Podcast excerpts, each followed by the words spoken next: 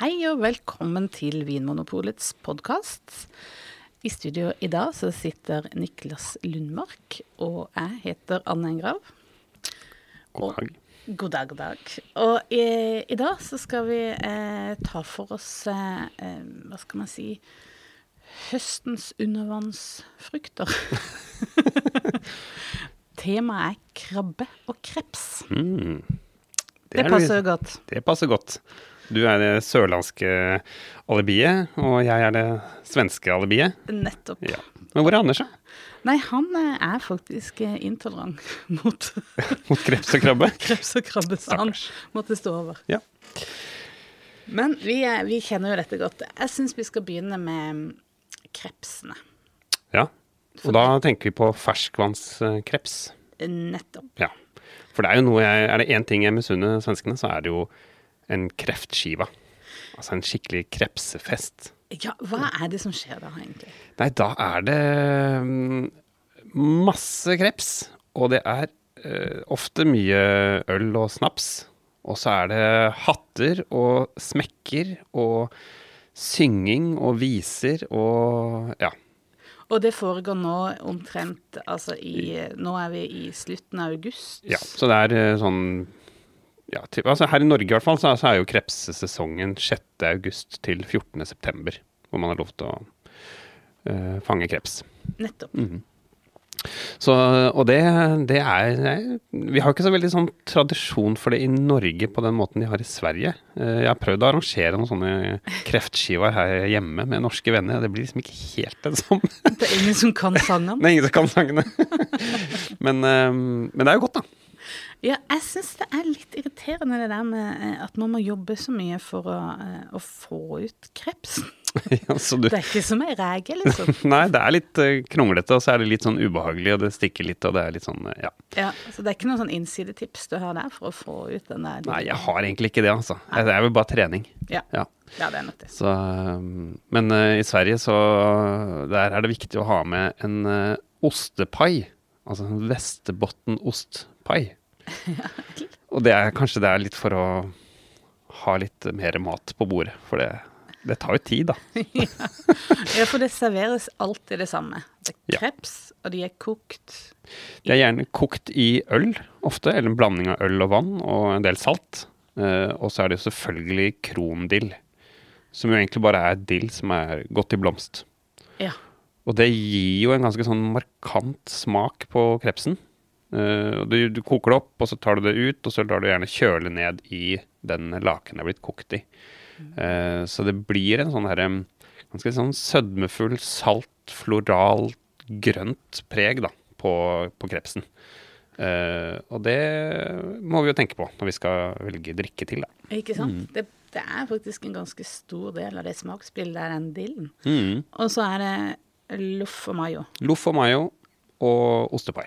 Det er litt sånn snodig med ost og kreps, men uh, ja, det er vel kanskje noe med å få inn uh, få litt, uh, litt fyll i magen.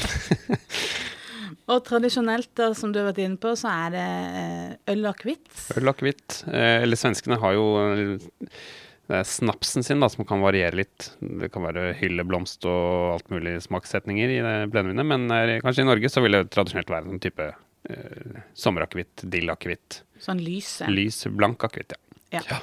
Og en pils. og pils. Ja.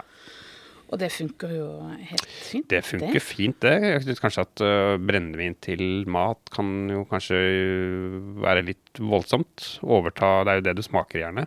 Uh, men uh, Jeg tror, eh, for å være ærlig, at den akevitten, selv om det er dill i akevitt, eh, som sikkert er en av grunnene til at det er valgt, men jeg tror den viktigste grunnen for at dette er valgt, er jo at man skal drikke brennevin. ja.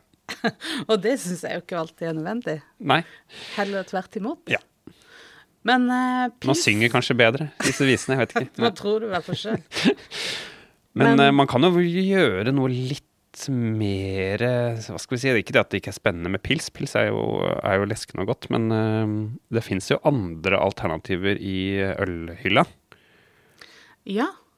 Og her tenker jeg at hvis man tenker på eh, Hvis vi skal se på to veier å gå her, da. Der vi tar det trygge, det valget som ikke på en måte overrasker eller eh, utfordrer noen. Så velger man kanskje en pils. Men hvis du har lyst til å utforske litt mer, så kunne man kanskje valgt en uh, eller en hvitt. Mhm. Sånn type belgisk eh, hvitt. Ja, Ja. de har jo ofte litt sånn krydra, litt sånn sitrus, kanskje litt sånn koriander, noe sånn grønt som, som kan eh, ta opp smaken av maten på en fin måte, og som er leskende. Det er et spennende valg. Jeg tenker også, jeg liker jo Altså når jeg drikker vin til, til ferskvannsrept, så liker jeg at det er vin som har god friskhet. Og da tenker jeg altså at kanskje det sporet ville jeg gått også når det gjelder øl. Så jeg syns ikke det Jeg det er spennende med noen type surølgøs, for eksempel, da, som eh, er ganske syrlig. Som vi, vi i tidligere podkast også har omtalt som ølets eh, champagne. Ikke sant? Og som også kan ha en slags nesten sånn fruktighet. Mm. Sånn aprikos, tørka urt. Mm. Ja, det syns jeg kan være noen gode alternativer til den klassiske Og ost er jo også et, uh, sånn aromaknagg vi har på disse surene. Parmesanaktig. Så det går jo glimrende til denne ostepaien. Rett hjem til Vesterbotten. Men hvis du skal da ta eh, hvitvinsvalget Mm. her, Fordelen med denne retten, syns jeg, er det at det er ganske enkelt å sette drikke til. Det vil Ja. si at eh, du trenger ikke eh, Det er ikke veldig mye hvitvin vil være helt, helt supert, det. Ja. Og, og man behøver ikke betale så veldig mye heller. Det er ikke, det, denne retten stiller ikke noen spesielle krav til konsentrasjon i vinen, eller noe sånt, så du kan godt ligge på rundt sånn 150 kroner og, og ha en super eh, vinopplevelse. Absolutt. Eh, fort gjort, siden du nevner det grønne, å velge en eh, vin av eh, druen Sauvignon Blanc, Ja. som har det der grønne preget. Mm. Kanskje en sånn Poye Fumé Mm. Fra Loire, fra Loire. ved siden av Sancerre, som kanskje er litt mer kjent. Ikke sant? Men jeg syns jo kanskje Altså det jeg syns har vært best, da, øh, det er hvit bordeaux, faktisk. Som gjerne har en blanding av Sauvignon Blanc og Semillon. Litt rikere, men du har det der grønne preget. Av og til så er det litt fat også. Mm. Kanskje fordi den er litt, litt rikere, som også gjør at den hamler opp med den majonesen og, og uh, ostepaien. Ja. Men er det grønne? Jeg syns det grønne er litt For jeg har liksom prøvd litt av de her klassiske, sånn som Chablis og sånn. Men jeg, ikke alltid jeg syns at det er helt tipp topp. Så jeg ville gått for noe grønt, da, på grunn av den drill- Mm. Og det er det jo i ganske mange druetyper. Mm. Eh, det ligger jo i navnet, men en Grüner Veltliner har jo ofte en sånn liten sånn eh, urtepreg som Mm. eh, Og i tillegg en sånn mm, slags sånn olja munnfølelse som som kler en sånn en eh, majones. Mhm. Litt Basert. fetere. Det syns jeg også den hvite bordeauxen også. Det er litt den samme egenskapen, har litt den fedmen. Ja. Men jeg også syns at uh, Albarinho, eller albarinho fra Spania og Portugal Det kan også være spennende. Det har også litt det der grønne urtepreget og høy friskhet som jeg syns Ja. er godt til, til kreps. Ikke sant? Eh, skal vi da ta et litt sånn uventa hvitvinsvalg? Og det er uventa i den forstand at det er ikke så ofte man tenker på at det fins. Og det er eh, svensk vin. Ja! Det er jo gøy. Det passer godt til sånn svensk fest. Ja, og her i Norden så er det jo den druen som kanskje blir brukt mest, er jo det som også er omtalt som Nordens Sauvignon blad, har jeg hørt. Nettopp. Og det er Solaris. Ja. Ja. Og det er jo en drue som nettopp ofte, da Det kommer jo veldig an på hvordan man behandler den etter den er plukka fra Mm. planten. Men ofte så vil den kunne gi et litt sånn grønt urtepreg. Og høy friskhet. Ja. Som eh, er jo et eh, morsomt valg til svenske kreftskiver. Ja, det skal jeg prøve på årets, årets lag. Men jeg syns et annet eh, eh, trygt valg, da, eh, i alle betydninger av ordet, er at man kan velge Man trenger faktisk ikke velge alkohol for at den kombinasjonen mat og drikke skal være god. Nei. Og en annen sånn svensk spesialitet, eller jeg forbinder det i hvert fall med Sverige, er sånn flederblomstvin, eller Mm. Hylleblomstvin. Og Ja. da er det jo alkoholfri variant. Mm. Og den har jo litt det der florale og god friskhet, og det, det kan være litt artig. Så jeg, men jeg tror kanskje at uh, Jeg ville gått for et alkoholfritt øl, jeg. Litt leskende. Ja. Enten uh, type A-lager eller sånn, sånn American Pale Ale-type. De er jo litt mer humlepreget, men uh, det syns jeg også fungerer godt, da. Ikke sant? Og hvis en sånn flederblomst, enten en sånn som man kan få kjøpt på polet med sånn litt bobler i, Mm. eller om man har lagd en uh, hylleblomstsaft sjøl, Mm. f.eks., eller kjøpt på Ikea, som av og til gjør, så kan man jo, hvis man syns det blir litt søtt, så kan man jo blande oppi med litt eh, mineralvann. Mm. For det eh, gjør det litt mer sånn eh, matvennlig, kanskje. Mm. Har, tror du da at eh, både svenske og norske trygghetssøkende de ut Ja. med utforskertrang kunne blitt fornøyd? Det da? tror jeg. Hvis man eh, Det er jo ikke så lett, da, å få tak i eh, kreps. Nei. Det er, jo, det er jo veldig dyrt, hvis du skal, skal, skal kjøpe det i butikken i Norge. Altså norsk edelkreps, da. Ja. Norge er jo en av de få landene som har en bærekraftig bestand av eh, edelkreps. Nettopp. Eh, For det er jo en, eh, en krepsart som er veldig utsatt for krepsepest. Uh, svenskene har jo signalkreps, som ble importert fra Nord-Amerika og satt ut i, på 60-tallet. Den er jo motstandsdyktig, motstandsdyktig mot krepsepest, men den er også bærer av det. Så det hender jo fra tid til annen at uh, det oppdages krepsepest i Norge, og da er det gjerne ulovlig utsetning av signalkreps. Så det må man eh, unngå. Men eh, eh, har man ikke mulighet til å lyse etter kreps eh, selv, uh, og kanskje ikke får tak i en, uh, en delikatessebutikk i Oslo, så fins det frosne varianter Ja, i butikken. nettopp. Og de, har du smakt Ja, det? de er helt ålreite. Ja, nettopp. Ja, fordi ly, du lyser etter kreps òg? Mm. Det visste jeg faktisk jo, ikke. Du kan sikkert bruke tegner òg, men eh, jeg vet at mange lyser etter kreps. Ja. Ja, for det er jo sånn man eh, burde få tak i all krabbe man spiser rød. ja, for du er jo, du er jo, du er jo fra Kristiansand, så du fikk jo sikkert krabbe til frokost. Man skulle jo nesten tro det. Ja.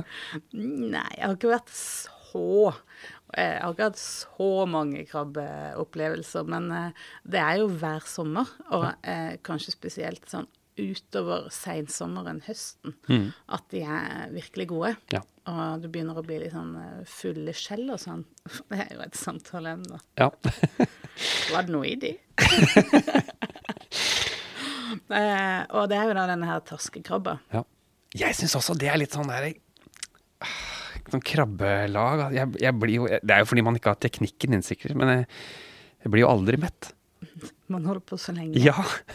Så, men eh, jeg liker å kjøpe sånn ferdig fylte krabbeskjell jeg, i butikken. Jeg må innrømme det gjør jeg òg. Ja. Men det er jo I krabba, taskekrabben, så er det jo både lyst kjøtt og eh, litt sånn mørkt, sånn brun, brunt kjøtt. Ja. Hva gjør det med drikkevalget? Hva er det vi må hva? Det gjør ganske mye, Ja. egentlig. Og jeg, jeg tenker at det brune kjøttet i krabba er kanskje noe av den maten som tydeligst viser hvordan maten påvirker eh, drikken. For den Mm. er veldig umami-rik, den, eh, det brune eh, Mm. Det er litt sånn jordlig Ja. Ja. Det, det er litt sånn Det, det minner ikke om eh, sjø, egentlig. Nei. Som mye annen sjømat gjør. Ja. Men eh, eh, det er eh, Det krever egentlig litt konsentrasjon i vin. Mm. Ikke bare litt, ganske mye. Så her lønner det seg faktisk å gå litt grann opp i pris. Der man oftere eh, kan man oftere være trygg på at konsentrasjonen er eh, god nok. Mm. Eh, og det Gjør man ikke det, så er det ikke noe kritisk som skjer. Men det, det er bare det at vinen kan virke litt sånn sur og skrinn. Mm. Og det, det kan jo være litt eh, mm, kjedelig, kanskje. Rieslingen fra Kristiansand, har den eh, nok konsentrasjon, eller er det Den har i hvert fall nok syre. nok syre Nå har jeg ikke prøvd den til til krabbe? men det burde jeg jo selvfølgelig. men eh, jeg tror nok en Riesling eh, er, er jo på en måte et veldig trygt valg her. Mm. Hvis du får en, en Riesling med god modning, altså en sånn type spetlese trocken eh, nivå, sånn at du, druene har hengt lenge nok og, og, og utvikla masse sånne fruktige, modne aromaer. Det er en veldig fin kontrast til det brune, jordlige krabbekjøttet. krabbekjøttet. Den fruktigheten og den syra som jeg syns er, godt. Liksom, man trenger litt sitron på, og man trenger litt sånn frisk drikke i glasset til krabba.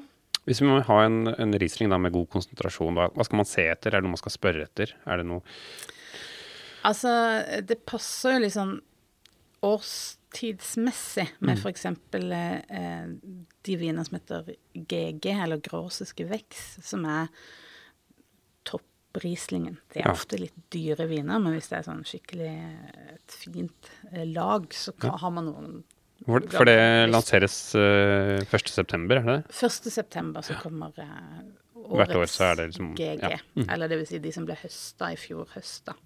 Blir da lansert som ferdig vin på markedet 1. september. Eh, og de har eh, alltid nok konsentrasjon. Mm.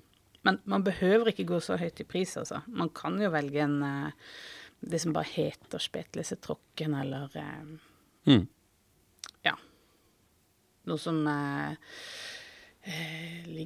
ligger kanskje litt lenger sør, som kanskje en Riesling fra Alsace går an å Mm. eller en Ries- Riesling fra Falz i Tyskland. De er ofte eh, og Hvis det ligger på sånn mellom 150 og 200 kroner, så er det ofte nok konsentrasjon i de. Hva det er det sånn- trygge valget, da. Hva med sånn klassisk eh, eh, Mange tenker på til skalder sånn her, sånn type Chablis eller en eh, Chardonnay fra Burgund. Hvordan Ja, altså en sånn eh, enkel chablis som jeg tenker sånn petit chablis eller eh, Eller det som bare heter chablis. Det kan i noen tilfeller virke kanskje litt stramt og syrlig. Mm. At man trenger litt sånn bredde, eller litt sånn fleskvin. Ja, litt sånn uh, Chardonnay som har en del sånn bermelagring, som Ja. kan hamle opp litt med den der litt jordlige umami-karakteren i den Ja, i krabben. litt, litt fat og litt sånn der eh, smørpreg i vinen. Og så kan eh, være med på å forsterke den der eh, litt sånn rike krabbesmaken. Mm. Finner du både i Burgund og, og i California eller Australia, Australia og- New ja. Zealand. Det er liksom mange steder man finner den stilen, da. Mm. Tenker jeg også er et godt klassisk valg. Mm. Eller en champagne. Ja. Gjerne en sånn type eh, champagnejentene som har vært eh, lagra litt, hvis man er så heldig å ha det, eller eh, noe som har vært eh, brukt en del sånn gamle reserver, sånn som heter Solera eller Perpetuell, eh, som er basevinene der blanda i mange årganger, sånn at man har fått ikke bare det ferske preget, Nei. men at man har liksom litt mer utvikling. ja. Vi nevnte jo ikke det til krepsen, men jeg tenker at hvis man skal hatt en musserende vin til krepsen, så ville jeg kanskje heller gått for noe som er i det litt ferske landskapet. Som, Mhm. eh, gjerne Blanc de Blanc, som bare er på chardonnay. Eh, det må ikke være champagne, men det kan jo være England, eller det kan være en kremant, eller lignende. Absolutt. Ja. Det er jo litt vittig. Det er så mange likheter mellom de to rettene, og så er det så mange forskjeller òg. Ja. Tenker det viser seg ganske godt i drikkevalget, da. Mm. Men hvis vi skal være litt sånn sp- litt spenstige, litt, uh, gjøre litt uvanlig drikkvalg til, uh, Ja. til krabba, og det er jo umami som på en måte skiller seg litt ut her, hva, hva kan vi gjøre for noe gøy da? Altså, hvis man har lyst til å sjokkere litt, Ja. sperre opp eh, øynene eh, på de rundt eh, bordet, så vil jeg hente fram en sake. Ja. Jeg syns jo det er veldig morsomt å bruke til sånn umami-rik mat. Og Ja. gjerne sånne matretter som er eh, komplette. Altså det er, ikke, det er ikke mange ulike deler. Du Nei. har det smørbrødet, smaker, alt smaker det samme, på en måte. Mm. Det er ikke mange enkeltbestanddeler. Hva slags, Er det noen sånn type saker som skiller seg ut, eller? Ja, jeg ville kanskje valgt en som uh, har uh, ikke blitt polert så mye. Ja. Nå kjenner jeg at jeg begynner å snakke sakisk, og det kan bli litt Så Den er litt sånn rustikk? Litt rustikk Ja. Der kan man få hjelp eh, både i butikkene våre og på kundesenteret vårt hvis man er ute etter noe sånt. For det Mm. Ja. blir jo litt spesialisert, men eh, kan være en veldig kul eh, kombinasjon, da. Mm. Men det er jo ikke akkurat sånn som man sitter og på en måte koser seg med i et, gjennom et måltid. Det er mer en sånn spesiell eh, kombinasjon som ja. kan være gøy å utforske. Mm. Så hvis man har, jeg serverte, hadde gjester her forrige helg, da serverte en litt sånn uh, liten crostini med en sånn krabberøre. Og det kunne vært en litt sånn morsom uh, forrett å kombinere med saker. Ja. Det er kult. For jeg tenker at når jeg sitter i et helt sånn krabbelag, da, da har jeg liksom et lite behov for den friskheten. ja. Ja, og den får du ikke i, i, i saker. Og som du sier, disse måltidene varer jo ganske lenge. De Så vi skulle satse alt på et kort, så Ja. ville jeg ikke satsa på saker. Nei. Men da kunne jeg Jeg ville hatt masse eplemost i bakhånd. ja. Det er litt det samme prinsippet som med Rieslingen. Du har den der eh, modne fruktigheten. Du har nok friskhet. Mm. Og det er bare sånn du kan bare drikke eh, masse av det. Mm. Det syns jeg er et kjempegodt valg. Mm. Men sånn, er det noen uvanlige hvitvinsvalg, da? Hva med sånn der type gewürztraminer? Det har jo lite friskhet, men det jo har litt sånn krydder og litt sånn fedme Ja, Det er morsomt. jeg tror det. Jeg, jeg syns det er litt gøy å leke litt med gewürztraminer. Det er en litt sånn druemann eh, Ja, glemmer litt. Ja, det er sant. Men, ja. Og det, kan det er jo mange som liker å bruke koriander på krabba. Mm. Og er du blant de som liker det, så kan det godt være at du også liker å bare teste et, eh, en liten gewürztraminer ja, vins koriander. ja. Men eh, øl, da? Ja, øl eh, igjen. Det er jo eh, tradisjon i Norge å drikke pils Mm. i sånne sammenhenger. Det er jo eh, enkelt og leskende, og det er liksom et trygt valg. Du går ikke feil med det. Nei. Men jeg syns jo igjen, som du, som du er inne på dette med gøs, som gjerne har litt sånn lagringsaromaer, og som er liksom både fruktig og friskt, er spennende å bruke det. Og så syns jeg at også her kan en IPA fungere, sånn ølstilmessig. Ja. Altså, den har jo en del bitterhet, men eh, så du må ikke være veldig var for det. Nei. Men du har også alle disse aromaene, humlearomaene. Krabba takler det på en veldig eh, inkluderende måte. Hmm. Morsomt. Men uh... Og så må vi ikke glemme sider. For det er Sider er også litt sånn uh, høst, høstlig. Mm. Uh, så tenker jeg du har den ferske eplemosten, men du har også Sider er en sånn Det hører liksom hjemme. Det er den der fruktigheten. Og gjerne hvis man har noe med, ha, som har litt den der eh, fermenteringspreg, altså Mm. preg av gjæringa like mye som av frukten. Det kan gjerne minne litt om kanskje Jeg får sånne Ja. blåmuggost-vibber på det, men det Men da- høres ikke så godt ut. det finner du kanskje oftere mer i sånn type fransk eller spansk sider. Det er i hvert fall tradisjonelt. Tradisjonelt, man, ja. eh, Nå i Norge det. lager man jo begge deler. Nå begynner det å dukke opp ja. overalt. Det er jo bare et sånn stilvalg, egentlig. Men det er også vin som minner litt om litt sånne der sideraromaer, og det er jo oransjevin. Yes. Kunne det vært et valg?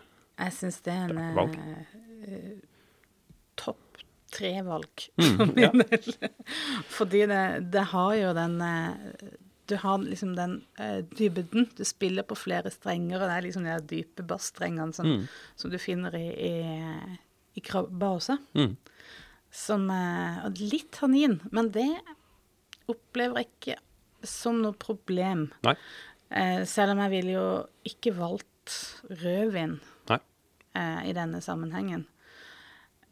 Av mange grunner, eh, også aromatisk, så syns jeg det ville vært et problem. Men Mm. i oransjevin så syns jeg det er et mindre problem. Mm. Ja, Eh, alkoholfritt, da? Du har jo nevnt eplemost. Eplemost vil jeg ha kjørt på i mengder av. Men vi har jo også noe alkoholfritt som har litt det der jordlige aromaene. Eh, Og det er jo ingefærøl. Ja. Ja. Det er kult. Ja. Det er en eh, Det er nesten sånn logisk å tenke at ingefær og krabbe er godt sammen. Ja. Det er litt sånn asiatisk eh, Ja. vibb. Men det er ofte litt søtt. Ja. Det blir litt sånn brus. Mm. Eh, så igjen, hvis man kan enten eh, blande det med litt mineralvann eller ha oppi litt ekstra sitron eller noe sånt, så tror jeg det ville vært en enda bedre match. Mm. Eller blande det kanskje oppi eplemosen. Men når du er inne på asiatisk, for det, det er jeg er ikke noen sånn stor krabbelag-fan. Eh, så hvis jeg lager krabbe, da kjøper jeg gjerne eh, klør, og så lager jeg en sånn Singapore pepper crab. Med sånn der, det er sånn svart pepper, soya glaze-aktig. Hva ville du drukket da? Det er så godt, det. Men det handler mindre om krabbe, Krabbe, ja. og mer om den derre pepper eh, glazen, som de sier. Det er utrolig intenst. Ja. Og den er ikke helt lett, Nei. fordi at den er både sterk og intens. Mm. Der ville jeg egentlig ha safa meg med en Riesling med litt restsødme. Ja, noen fein herb. Ja. Ja. Det er jo til gjengjeld sykt på en måte tilfredsstillende å ha den der kombinasjonen av søtt og sterkt. Ja. Det er jo en stor kontrast, men det funker godt sammen. Ja. Ellers så ja, Hva ville du hatt? Nei, jeg, jeg ville gått på samme sporet. En Ja. Riesling med litt sødme. Ja. Eventuelt noe øl av noe slag Ja. som kan være litt sånn robust mot det, mot det intense eh, smaksbildet. Ja. Kanskje noe med litt grann mørkere malt. Mm. Det er en spennende rett. Ja. Men eh, loff og majones er jo også er godt, da. Det har fostra opp flere enn det har slått i hjel. ja, det har det. Ja, er vi klare for eh, å ha krabbelag da, Anne? Ja, jeg Ja. tror det, altså. Da må det bra. Jeg gleder meg. Jeg òg. Takk for at du hører på Vinmonopolets podkast. Har du forslag til et tema i podkasten? Send mail til podkast at vinmonopolet.no. I tillegg svarer kundesenteret deg på e-post, chat og telefon.